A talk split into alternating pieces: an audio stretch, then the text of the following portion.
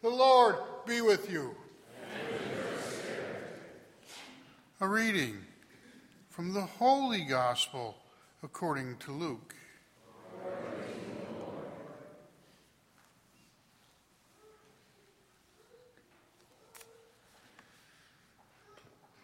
On a Sabbath, Jesus went to dine at the home of one of the leading Pharisees, and the people there were observing him carefully. He told a parable to those who had been invited, noticing how they were choosing the places of honor at the table. When you are invited by someone to a wedding banquet, do not recline at the table in the place of honor. A more distinguished guest than you may have been invited by him.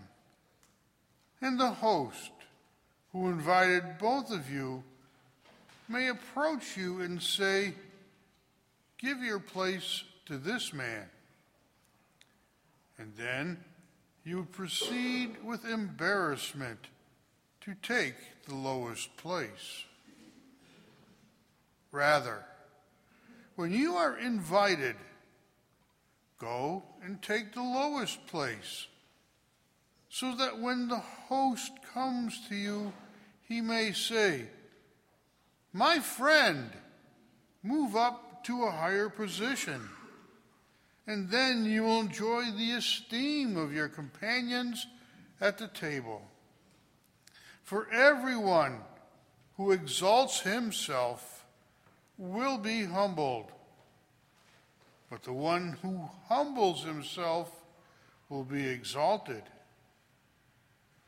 And then he said to the host who invited him,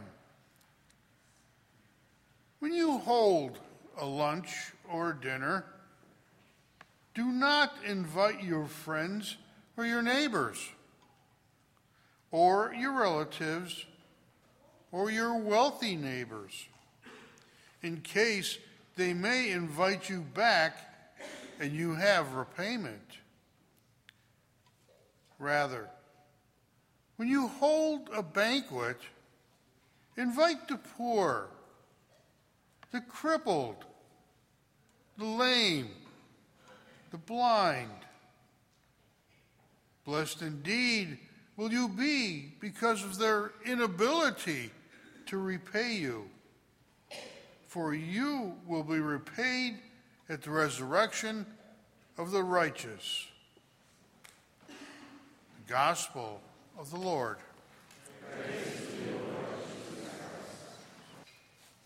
Some years ago, there were several of us priests in Rome. We managed to be in the sacristy of St. Mary Major when Pope John Paul II entered.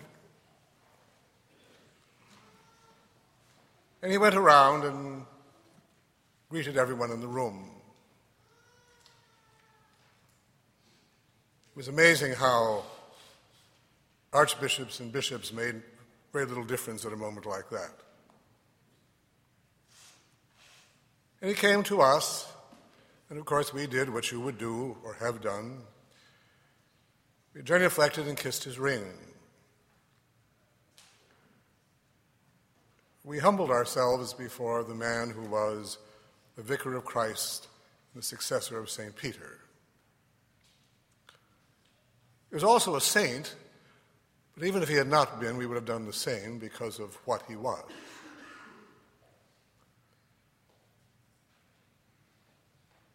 At the same time, he himself was a man of great humility, a very, real, very meek man while being bold and outspoken. Padre Pio had a prayer that he would pray after communion. Many of you, I'm sure, are familiar with it, called Stay With Me, Lord. It's a long prayer, but the first four sentences are an act of great humility, the prayer of a humble man. He said, Stay with me, Lord, for it is necessary that you be present, lest I forget you. You know how easily I abandon you. Stay with me, Lord, because I am weak.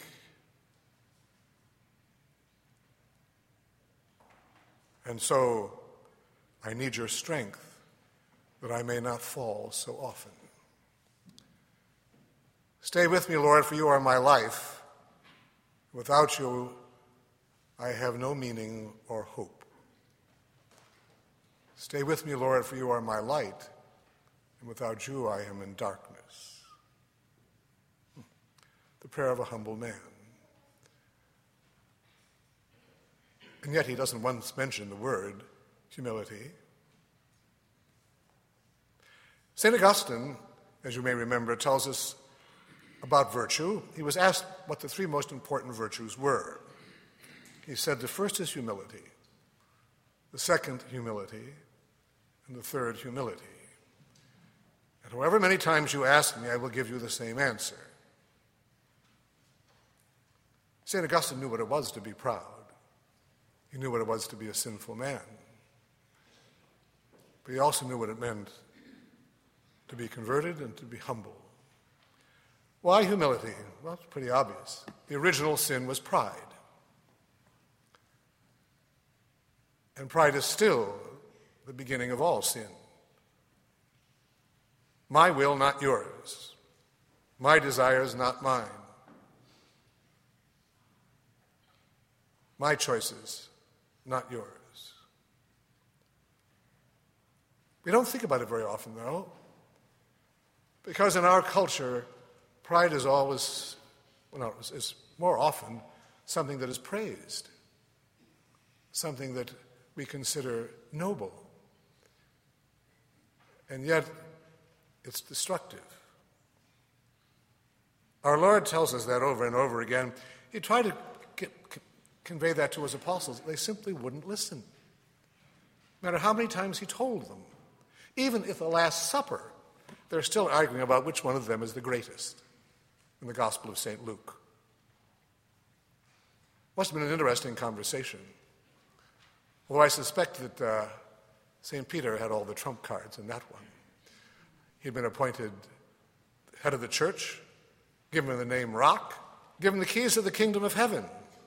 And he alone of all the apostles could claim that he walked on water. Not a bad recommendation. And yet, St. Peter is the one whom our Lord points out will deny that he even knows him. St. Peter will be humiliated in his own eyes through his lack of courage and his pride. So will all the other apostles. They all said that they would rather die than desert him. And in the end, they all did desert him. Again, an act of pride that found its outlet in an act of cowardice. And so in today's gospel, our Lord speaks of this. Uh, he was noticing how at this banquet, at one of the house, the house of one of the leading Pharisees, people were choosing the places of honor at the table. And he takes the opportunity to uh, give us a parable now, he's not telling them to be crafty, it might sound that way at first. Take the lowest place so you'll look good. Don't take the highest place because you might be made to look foolish if you're asked to sit down somewhere else. That's not what he's saying. He's saying when you're invited by someone to, in, a, in a wedding banquet, by the way, it's a wedding banquet. That's not accidental. The wedding banquet is the banquet of the kingdom of God. What we are doing here, we are at the wedding banquet. It's the celebration of the Eucharist. And whenever our Lord speaks of a banquet, it always, in some way, refers to the Eucharist, um, which, which, is, of course, the wedding banquet, where the divine spouse uh, gives his love to his, to his church, his spouse, his bride. Do not recline at table in the place of honor, but rather when you are invited, go and take the lowest place. Why? Because that's where we deserve to be, in the lowest place. Not just because it's a, a way of getting invited up higher, we deserve to be there. But that only when the, when the host comes to us, when God comes to us, through His grace, can He raise us above what we, what we are to what He wants us to be. He will place us where we are willing to, to follow. But we have to realize what we are before that. And without God, we are nothing. Remember, humility on the natural level, St. Thomas Aquinas tells us, and so does Aristotle, is part of the virtue of temperance, by which we realize uh, exactly who, who and what we are. We think neither too much nor too little of ourselves. We know what our talents are, we know what our talents aren't. Now, of course, on the, on the level of uh, spiritual level, humility is realizing that um, without God we are nothing, but with Him we are capable of whatever God creates us to be. With the grace of God, we can do things far beyond what we would otherwise be able to do. So that none of us is merely human. We are all greater than that with the grace of God. And then he goes on to finish that by saying, For everyone who exalts himself will be humbled, but the one who humbles himself will be exalted. It's difficult until we come here to realize the role of that virtue in our lives. But as always, our Lord just didn't tell us to do something, He gave us the perfect example of what it means. So that if we really wonder what humility is, if we want to see an example of it, the example given to us is that given to us by the Son of God made man, allowing himself to be crucified and humiliated before his creatures uh, in such a way that it would be unimaginable that God should do such a thing. That's what God does. He humbles himself in front of us that we may understand what it means to be humble. But he doesn't just humiliate himself, he humiliates himself for the sake of our redemption. It's an act of love, not just an act of humiliation. It's primarily an act of love. But we wouldn't have understood anything less than that. God did something that is completely outside of the, the nature of God in order that we might understand his love and that we might be able to then integrate that into our own lives. So, if we want to understand humility in our lives, we need to keep our eyes on the crucifix. Now, we need to pray for the gift of humility because it, obviously doesn't come to us naturally, does it? As it would to any other creature. I read a German poet the other day who said, A rose has no who. I like that. Good beginning. A rose has no who. It blooms because it blooms. It doesn't watch itself, nor does it care who sees it. Well, you and I, of course, are not roses. We do have a who. We do watch ourselves, and we are aware of people watching us. We have to keep our eyes on the crucifix in order that we may not be fixed upon our own image, but rather upon His growing in us. You know, um, that great poem, The Hound of Heaven, ends with a great act of humility as well. The poet Francis Thompson was a man who was incredibly talented, but yet had many faults and died in humiliation. But at the end of the poem, he realizes that God alone can do with him what he himself could never do. And remember what he says?